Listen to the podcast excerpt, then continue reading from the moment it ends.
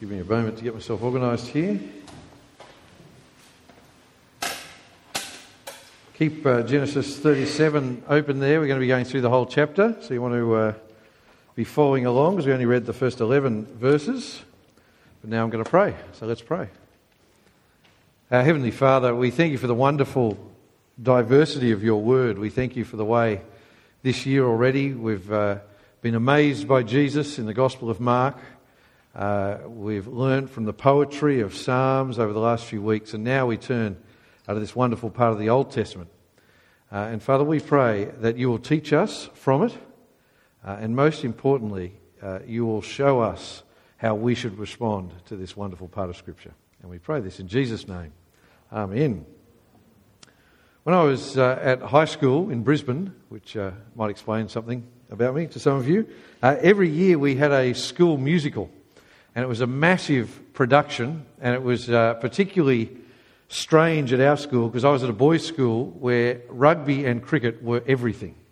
So, uh, and this was the one time in the year where the arts were sort of even tolerated and mentioned. Uh, it was that sort of school, one of those sort of schools. And to tell you the truth, I think the real reason we got into the musical every year was because we were a boys' school and they bussed in girls from our sister school for the musical. Not that we did anything, because we just sort of stood on the other side of the stage and acted awkwardly, but, you know, that was our one chance to meet girls. So we did a musical every year, uh, but the only one I remember was Joseph and the Amazing Technicolor Dreamcoat. That is the only musical I remember. Has anyone ever seen a production of Joseph and the Amazing Technicolor Dreamcoat? It was huge in the 1970s and 80s. Uh, it uh, was Andrew Lloyd Webber, you know, Jesus Christ Superstar and all that sort of stuff. Uh, it was absolutely massive. And here is a picture of me as Joseph in. Oh, where are we? Where are these slides? They're not there. That's so disappointing. Kev, where are they? Can we go find the 9am ones quickly? Because you've got to see me as Joseph. This would be so disappointing. I'm like devastated here. I even learned how to use the clicker, which, for those who know me well, know is a, an amazing feat that has occurred. And Troy's not here to see it, he's on holidays. There you go. But just keep talking amongst yourselves. But anyway, but the reason, I'll keep going and then you can come back and see this picture. But the reason it was so huge uh, and why Andrew Lloyd Webber worked out, you know, that write musicals based on Bible stories is because they're the best stories. That, that's what he worked out. And Joseph is one of those great human stories. It's about family conflict, it's about tragedy, it's about redemption, it's got intrigue, it's got romance of a sort, as we'll see over the next couple of weeks. Uh, it's got violence. And you can see why it was such a massive hit. They even made a movie out of it. You can go find it on YouTube, I'm sure, now and watch it for free. Uh, but it was so, so successful and so as we look at the story, here it is. Here's me as Joseph. For those with really keen eyes, you'll work out that was Jason Donovan playing Joseph. I never got to play Joseph. I was in the chorus. So there you go. But that's Joseph and the amazing Technicolor Dreamcoat. That's Jason Donovan playing the lead role back in 1991 or something like that. So there you go. Joseph, an amazing story. Are we ready to go through? It's all going to work from the clicker now, Kev. We're all good? Excellent. But as we at the story of Joseph over the next eight weeks, my hope for you is that we'll sort of get into it and enjoy it. So, what I want you to do is, I want you to read ahead. I want you to, uh, to really get into it and read right through this week. Get into it like a novel. Put aside your whatever else it is you're reading and just pick it up at chapter 37 and read right through to chapter 50 of Genesis. Uh, the Bible is not just a theology textbook. Too many people just treat the Bible as like a theology textbook. It has stories and it has history because we, human beings, we connect with stories. It's one of the ways we, we connect with it because, especially when they are true stories about real people like Joseph. So, as we go, we'll learn as we empathize with Joseph and the other people in the story. That's part of the way this part of the Bible works. But to really Something's going on where someone's going through the slides. Anyway, to really grasp what God wants us to get out of this story, we always need to remember that it is only ever part of the bigger story. This is the key to understanding the whole Bible. People love coming and ripping parts of the Bible out of their context, and it, it ends in always ends in trouble. It always ends in misunderstandings. You always need to remember that every part of the Bible story is part of the bigger story of the Bible. So you only ever understand one part of the Bible if you understand where it fits in as a part of the whole. And that's especially the case here. Because you would have already, as we read it in Genesis 37, 1 to 11 before, this family that seems so dysfunctional is not just meant to be sort of like a, a lesson for us in how to run a better family or something. What that family is, amazingly, is God's chosen people in embryonic form. So before we pick up at Genesis 37, we need to go back and briefly look at what comes before in the Bible. So the whole of the Bible, from Genesis 3 onwards, is about God dealing with the problem of human sin. That is the whole story of the Bible. From Genesis 3 onwards, it is about God dealing with the problem of human sin. So, God, right back at the beginning in Genesis 1 and 2, God created the world, He created everything in it, and then He created humanity to rule it under Him, to enjoy it, to rule it, but to submit to Him as the ultimate King, the ultimate authority. But what happened? What did humanity do? We ruined it. We said, yeah, we like the idea of ruling, just not the under you bit, God. So Adam and Eve said, We want to decide right and wrong for ourselves. And so the first 11 chapters of the Bible are about as humanity spread throughout the world, what spread with them? Sin and hatred and evil and everything that goes with humanity. And that is the story of Genesis 1 to 11. But then you get to Genesis chapter 12, which is perhaps the most important verse or, or chapter of the Old Testament. Because then in Genesis 12, God stepped in to the evil of humanity and he chose one man. Who was that man? Abram, who became Abraham. If you couldn't answer that question, you need to go and do intro to the Bible the next time Jason offers it. So he picked this one man, Abraham, who was married to Sarah. And God said, It is through this man Abraham that I am going to fix the world. I'm going to fix all of humanity. He said, I will deal with the problem of sin and save a people for my very own. And God made these great promises to Abraham. What were the promises to Abraham? What did he say? He said, Abraham, I will bless you. He said, I will bless you and I will make you a great nation. You'll have more descendants than there is sand on the seashore or stars in the night sky. And he said, I will give you this wonderful land of Canaan flowing with milk and honey. I will give you that as your possession. But more than that, he said, Abraham, through you, I will bless the whole earth. I will bless every nation through you, this one man, Abraham. And those promises that you find in Genesis 12 that covenant, as it's called, between God and Abraham, that is the key to understanding the rest of the Bible. If you don't get that, you don't understand anything else in the Bible. The rest of the Bible is about God fulfilling those promises to Abraham and his descendants and then to the whole world. Now, I won't go through all the intervening years at this point. That's covered in Genesis 12 through to 36, and you can read it for yourself. But very briefly, Abraham had a son who was called Anyone want to go? Isaac. Well, first of all, he had Ishmael, but Ishmael was sort of the cheating way of fulfilling God's promises. Remember? What was the problem for Abraham and Sarah? God said, I'm going to give you as many descendants as there are sand on the seashore. And Abraham said, Yeah, not likely. I'm 100, she's 90, and we haven't got any kids. So they said, Well, we'll do something about it. You can sleep with Hagar, Sarah's servant girl, and, and they had Ishmael. But God said, That is not the child of the promise. The child of the promise, the miracle child, if you like, was Isaac. And then Isaac, he married Rebekah. And what happened then? Who did they, they have? Who were their children? Esau and Jacob. But again, because God doesn't work in the way we expect him to, Esau was the eldest one by about 14 seconds because they were twins. But God said, No, no, no, I'm going to work through Jacob. Jacob is the one who I'm going to fulfill all these promises to. Uh, and it's Jacob who is going to be the son of the promise. And so then we get to Genesis 37, and Jacob has had how many sons? 12. So we go to the next one. I'll come back to who these four ladies are in a second. But to put it very briefly, Jacob was not a model of godliness, and he had children of four different women all at the same time. So he had Reuben, he had Simeon, he had Levi, he had Judah, he had Dan, he had Naphtali, he had Gad. They're great names they had back then, aren't they?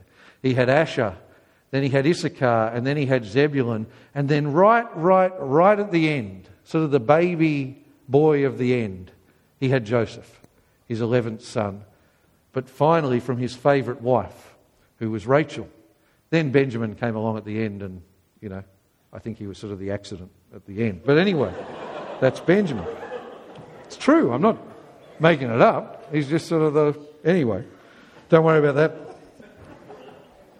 Now, I won't go through all the details for you, but as you read about this family, the one thing you decide, in the one thing you see in the end, is they are awful. They are absolutely awful. You can read the chapters for yourself later on, but the exploits of many of these sons were nothing to be proud of. There was violence, there was incest, there was sexual immorality, but this is the family. This is the family who God says, I am going to bless the whole world through them. This dysfunctional, sinful family. And in that, you get the first lesson from the Joseph story, the first thing I want us to see.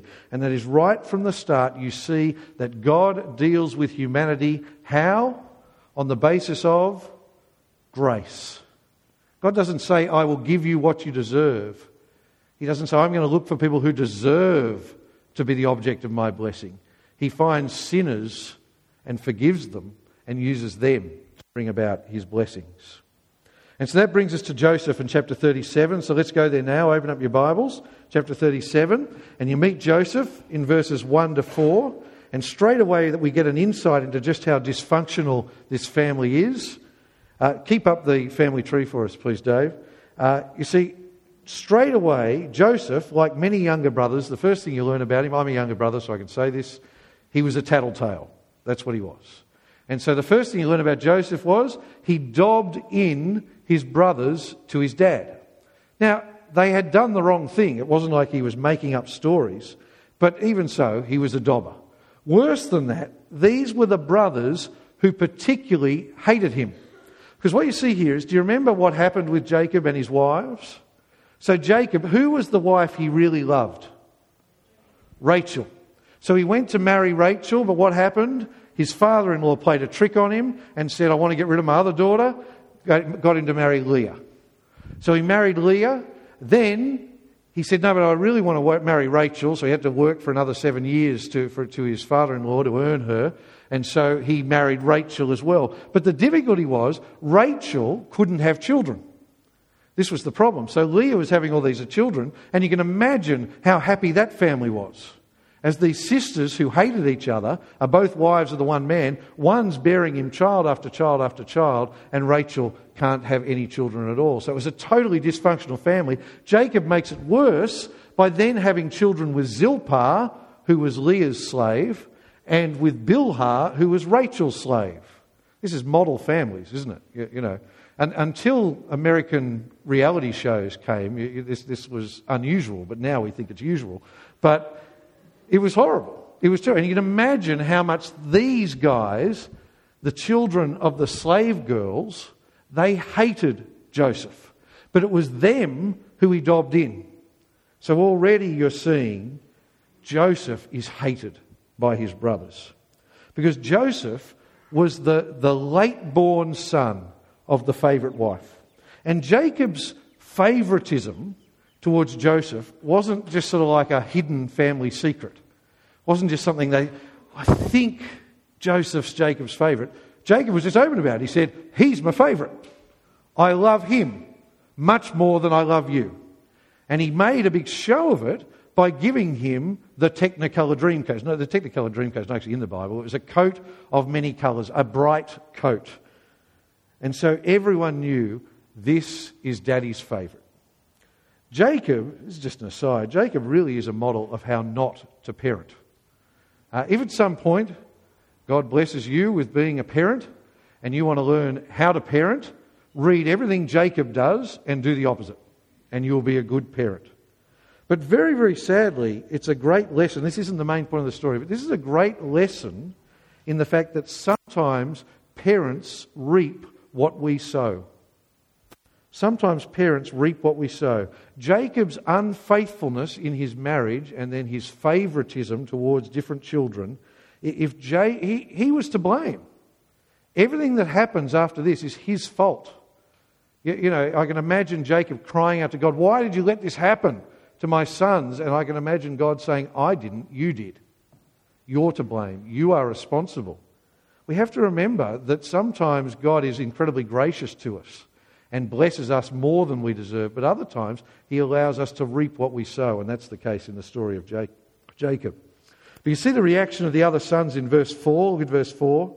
It says, When his brothers saw that their father loved him more than all his brothers, they hated him and could not bring themselves to speak peaceably to him. But despite that, despite the fact that none of his brothers liked him, God had great plans for Joseph. Despite being the hated 11th of 12 sons, Joseph was the one who God decided he would work through. And God revealed that to Joseph through two dreams. So look at verse 5. It says, Then Joseph had a dream. When he told it to his brothers, they hated him even more. He said to them, Listen to this dream I had. There we were, binding sheaves of grain in the field. Suddenly my sheaf stood up, and your sheaves gathered around it and bowed down to my sheaf. You see why they hated him? Hey guys, God has told me that you are all going to serve me. You're going to bow down to me, even though I'm your little brother. And if that wasn't enough, God gave him a second dream that sealed his fate. Because in this dream, the sun and the moon and the 11 stars are all bowing down to Joseph. And even the slowest of his brothers knew that Joseph was saying, All of you and our father and my mother are going to bow down to me. I am going to be the king, and you are going to be my servants. You can really see why they hated Joseph, can't you?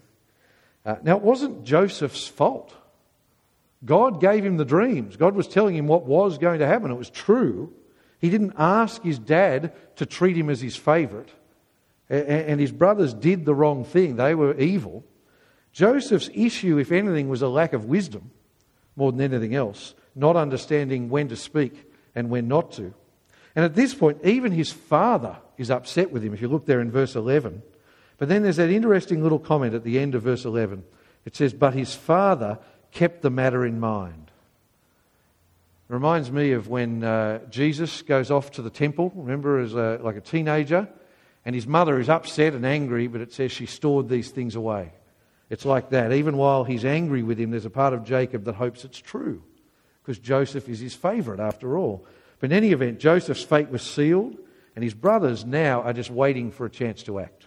And that leads us into Act 2 of our musical. Not that we're making it a musical tonight, you'll be pleased to know. Act 2 of the story, and that is the murderers in verses 12 to 28. So look at those verses with me. We didn't read those before, so you need to look along. So sometime later, the other brothers had gone with the flocks to a place called Shechem. Now that is about 50 miles, about four or five days' walk from where Jacob lived with all the children. So when then Jacob says to Joseph, I want you to go out to your brothers, those 50 miles away, and find out how they're doing. But when he gets there, it says they weren't there, and he's told they've gone on to Dothan, which is about another 15 miles away. So by now, he's about 65 miles away from his father. And that's why they tell us that. You know, when you think, why do they give us all these sort of detailed information? Well, it's to build the tension, but it's also to just let us know Joseph is on his own now. Daddy's not going to look after him anymore. His daddy can't help him at the moment. And so when Joseph's brothers see him coming, and the reason they see him coming is because he's got the brightest cloak ever in the history of the world. So miles away, they're going, What is that blinding us? Oh, it's Joseph. What do they do? They decide to kill him. And you can imagine for days they've been thinking, We hate him, we hate him, stirring each other on. So now's their chance. Look at verse 19. says they said to one another, Here comes that dreamer. Come on, let's kill him and throw him into one of the pits. We can say that a vicious animal ate him. Then we'll see what becomes of his dreams. So things are not looking good for Joseph at this point. But the eldest brother, Reuben, had some pangs of conscience. Or perhaps he saw the chance to be a hero in his father's eyes. We don't know what it was. Whatever it was, he pulled rank and he said, We're not going to kill our brother. At least we're not going to spill his blood. What we're going to do is we're just going to throw him into the pit. And you say he, he was hoping they'd believe that they would leave him there to die, but Reuben's plan was to then circle back, rescue Joseph, and probably then take him back to his father and become at least the second favourite son, even if not the favourite. So Joseph came, and they descend on him like a pack of dogs. They strip him of his clothes, they cast him into the pit with no water and no food. Their intention, other than Reuben, their intention was that he would starve to death in that pit. And it's quite chilling there in verse 25. So he's laying there, bleeding and naked in a pit, and he's starving. And look at verse 25. It says, They sat down to eat a meal. If you had any sympathy for them at that point, if you are an older brother who sort of empathised with them at, at, at, their treatment of their little brother, up, up to this point you might feel some sympathy for them, but now you see them for what they are. They're just chilling out murderers. That's what they are. But it turns out Joseph while he was out of Jacob's protective circle, he wasn't out of God's protective circle.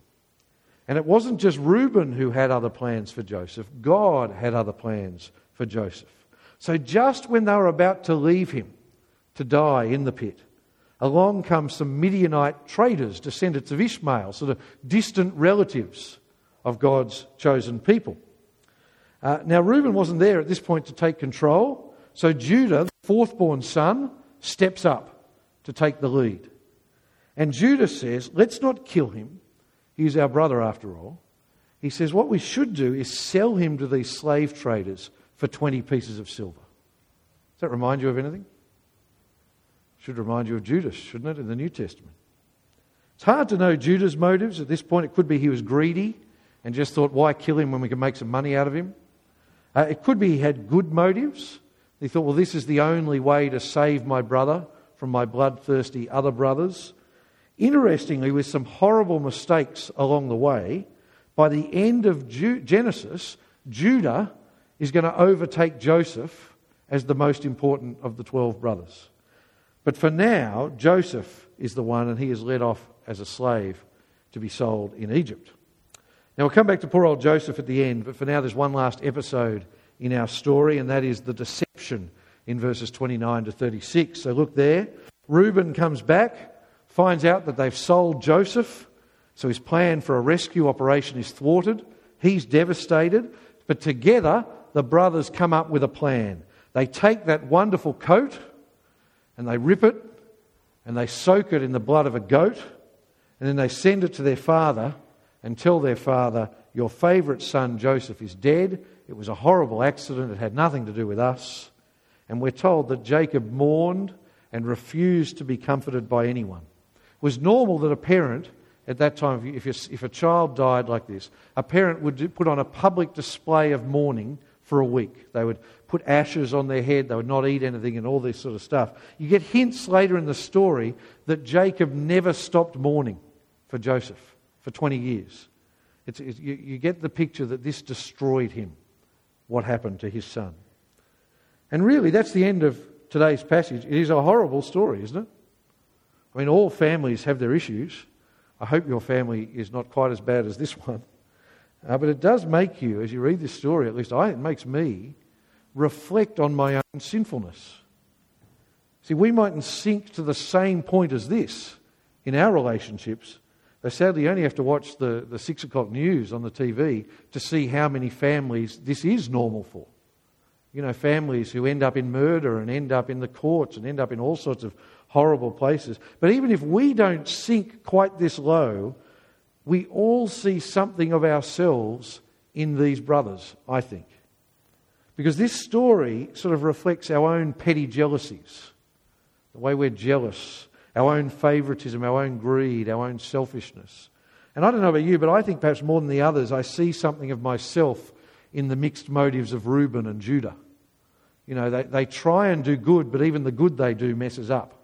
And there's evil and good intertwined. That is the human experience in this sinful, fallen world. But what about Joseph? That's who I want us to finish on. Because Joseph did not deserve this. I mean, he wasn't perfect, but here, at worst, he was naive and unwise. That's what he was. It wasn't his fault that his father was hopeless. It wasn't his fault that he had evil brothers. It wasn't his fault that God gave him dreams. He could have been a bit smarter about who he shared them with, but it wasn't his fault that it happened. So, what are we to make of what happens to Joseph? Well, I want to draw out three points to finish, and you'll see them there on your outline. The first is Joseph teaches us about the plan of God. When bad things happen to us, like what happened to Joseph here, people love to say, Where was your God? When bad stuff happens, people love to say, Well, where was God then? Where was God when Joseph was being attacked by his brothers? Where was God when Joseph was being sold into slavery? Where was God when this awful thing or that awful thing happened? And the answer that Genesis gives, and many people do not like it, including Christians. I'm amazed how many Christians just refuse to believe what the Bible makes very, very clear. You see, and we have to repent of that because it is the most wonderful truth of Scripture. The answer that Genesis gives is that God is never absent. Even when the bad stuff is happening, it's not like God is missing. God is there. And God wasn't just there to save him either. God was actually behind it all. And this is a very difficult truth to, to fully understand. It's the, the doctrine of God's providence. Providence, that's a hard word to say. If you think about it, God was the one who set it all up. God was the one who gave Joseph the dreams that set his brothers off. God was obviously there. But more than that, everything that happened, from Jacob's hopeless parenting to his brother's jealousy, the good and the bad, everything that happened was part of God's plan. And God was actually using it for good. Later in the story, what you learn right near the end of Genesis chapter 50 is that all of Jacob's family would have died in 20 years' time when a terrible famine hit Canaan. They would have starved, they would have all died, and with them, all of God's promises to Abraham would have come to naught. All of God's promises for the salvation of the whole world would have come to naught, except Joseph was in Egypt to save them. And how was Joseph there? The only way Joseph was there was because of this horrible event in Genesis 37. See, the key verse for understanding this whole story, and we'll keep coming back to it almost every week, is right at the end of the story. It's Genesis 50, verse 20, but look on your outline, I've printed it out there. This is Joseph talking to his brothers when he meets them again in 20 years' time. He says, You planned evil against me, God planned it for good, to bring about the present result, the survival of many people. See, Joseph says, Jacob, your sinful favoritism my brother's evil jealousy, the Midianites' evil slave trade, all of those things, they intended them for evil. It's not like they could say, oh, well, God was using them, so we're off the hook. No, no, no. They were evil and they were responsible for it. But even those things were part of God's plan. First of all, to save the people of Egypt, as we'll see. More importantly than that, to save God's people. And then, even more importantly than that, to bring blessing to the whole world. This is what we call the doctrine of God's providence. When we look with a long term view at things, if this hadn't happened to Joseph, if he hadn't been thrown into a pit and sold into slavery, Jesus' family would have died out. And Jesus would never have come. So, what you start to see when you look with a long term view is this wasn't just part of God's plan for 1800 BC. It was all part of God's plan for putting his human Saviour in place. If this hadn't happened, you would not be saved. That's why it's so important. But the thing is, we only see that with the benefit of hindsight, don't we? When we're in the midst of suffering, when horrible things are happening to us, it is much harder to see that God is working for our greater good, isn't it? It's much easier to cry out, Where are you, God? Why do you let this happen to me? Why is this happening? That is much easier than to trust that God is in control and working for good. But that's where my second related conclusion comes in, which is the example of Joseph. More than anything else, the story of Joseph reminds us that bad stuff happens to good people.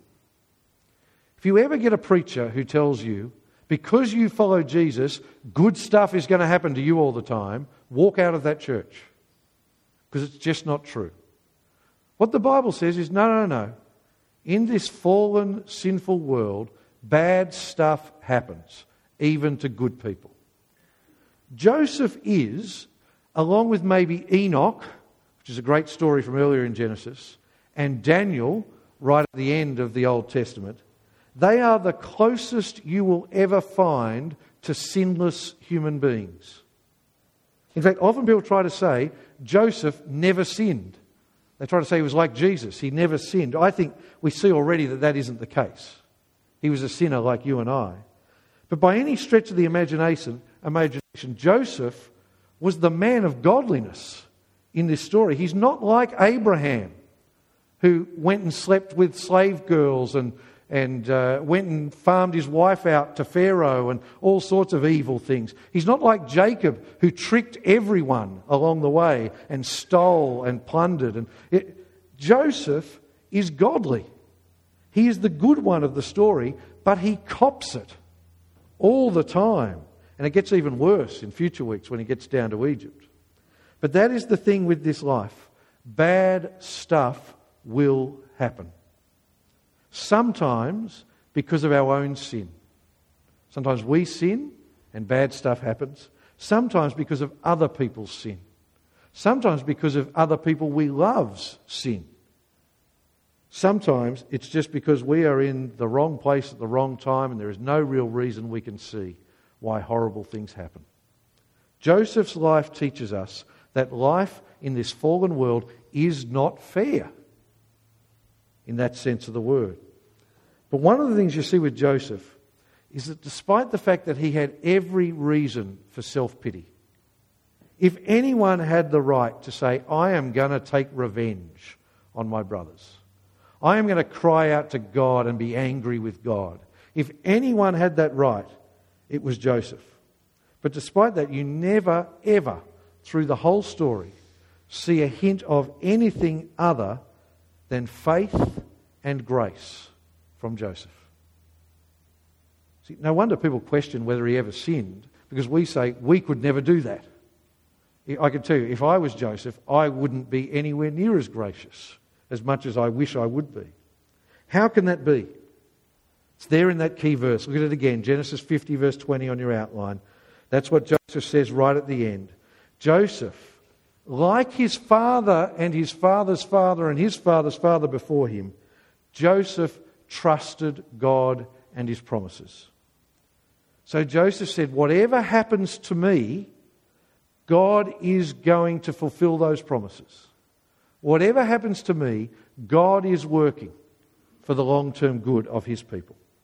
See, Joseph would have said a loud amen to that great verse, Romans 8 28, which is one of the great verses of Scripture. Again, look at it on your outline he says, We know that all things work together for the good of those who love God, those who are called according to his purpose. That's one of those verses that you uh, find with puppy dogs on a poster and they put it on the wall for you, or people crochet it for you and give it to you, you know, that, that sort of thing. I don't even know what crochet is, but you know what I mean. Uh, and it's really, really easy to say those words. It's really, really easy to say, yeah, yeah, we know that all things work together for the good of those who love God. Joseph shows you what it means to believe them. Joseph shows you what it means to live by them. And the thing is, how much more should we know that truth than Joseph? Which is what leads me to my third and final conclusion. We should know it better than Joseph because we know the one who Joseph was just a pale imitation of. See, it's interesting. Jesus says, all of the Old Testament points to me. Jesus says, whatever part of the Old Testament you read, whether it's a prophecy or a psalm or the history of Joseph, every part of it is designed by God to point forward to me, to Jesus. And in Joseph, you see it so clearly. See, as we're reading about Joseph, we're meant to say, that reminds me of Jesus. That points me to Jesus. You see, like Joseph, Jesus was rejected by all his family and his friends.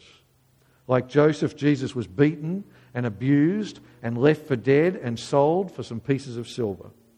And like Joseph, Jesus' suffering was for the salvation of those who had rejected him, namely us. So Joseph is not just an example to us of a great Christian man, if you like. He's not just an example to us uh, uh, uh, of faith and, and trusting in God and all those wonderful things. He is that, but he's so much more. What he is, is he is pointing us forward to the one we trust in. And it's knowing Jesus that enables us to face suffering and pain and sin like Joseph did. Because whatever happens to you, if you are a disciple of Jesus, whatever happens to you, however you are wronged, however you are hurt, we know that God is not absent. We know that in Jesus, God has worked for our good and has guaranteed us a future that makes the pains of this fallen sinful world and even the joys of this fallen sinful world makes them just pale into insignificance. That is our hope. That is the Christian hope. We can say boldly, I know God is working for my good, even when it doesn't look like it at all. Even when I am abandoned, even when I am sinned against, even when I am hated. I know Jesus, I know God is working for my good. That is the hope that Joseph shared and the hope that Joseph points us forward to. So let's pray. Our Heavenly Father, we know that in this fallen, sinful world, we, like Joseph, will face pain and suffering. By your grace, some of us face very little, but some of us face awful suffering and pain. But Father, we pray that, like Joseph, we might trust that you are working for our good, for our eternal good. And we thank you that because we know Jesus, who suffered for us, we thank you that because of that, we know that to be true. We know that you are working for our good, even when nothing looks like it. And we pray this in Jesus' name. Amen.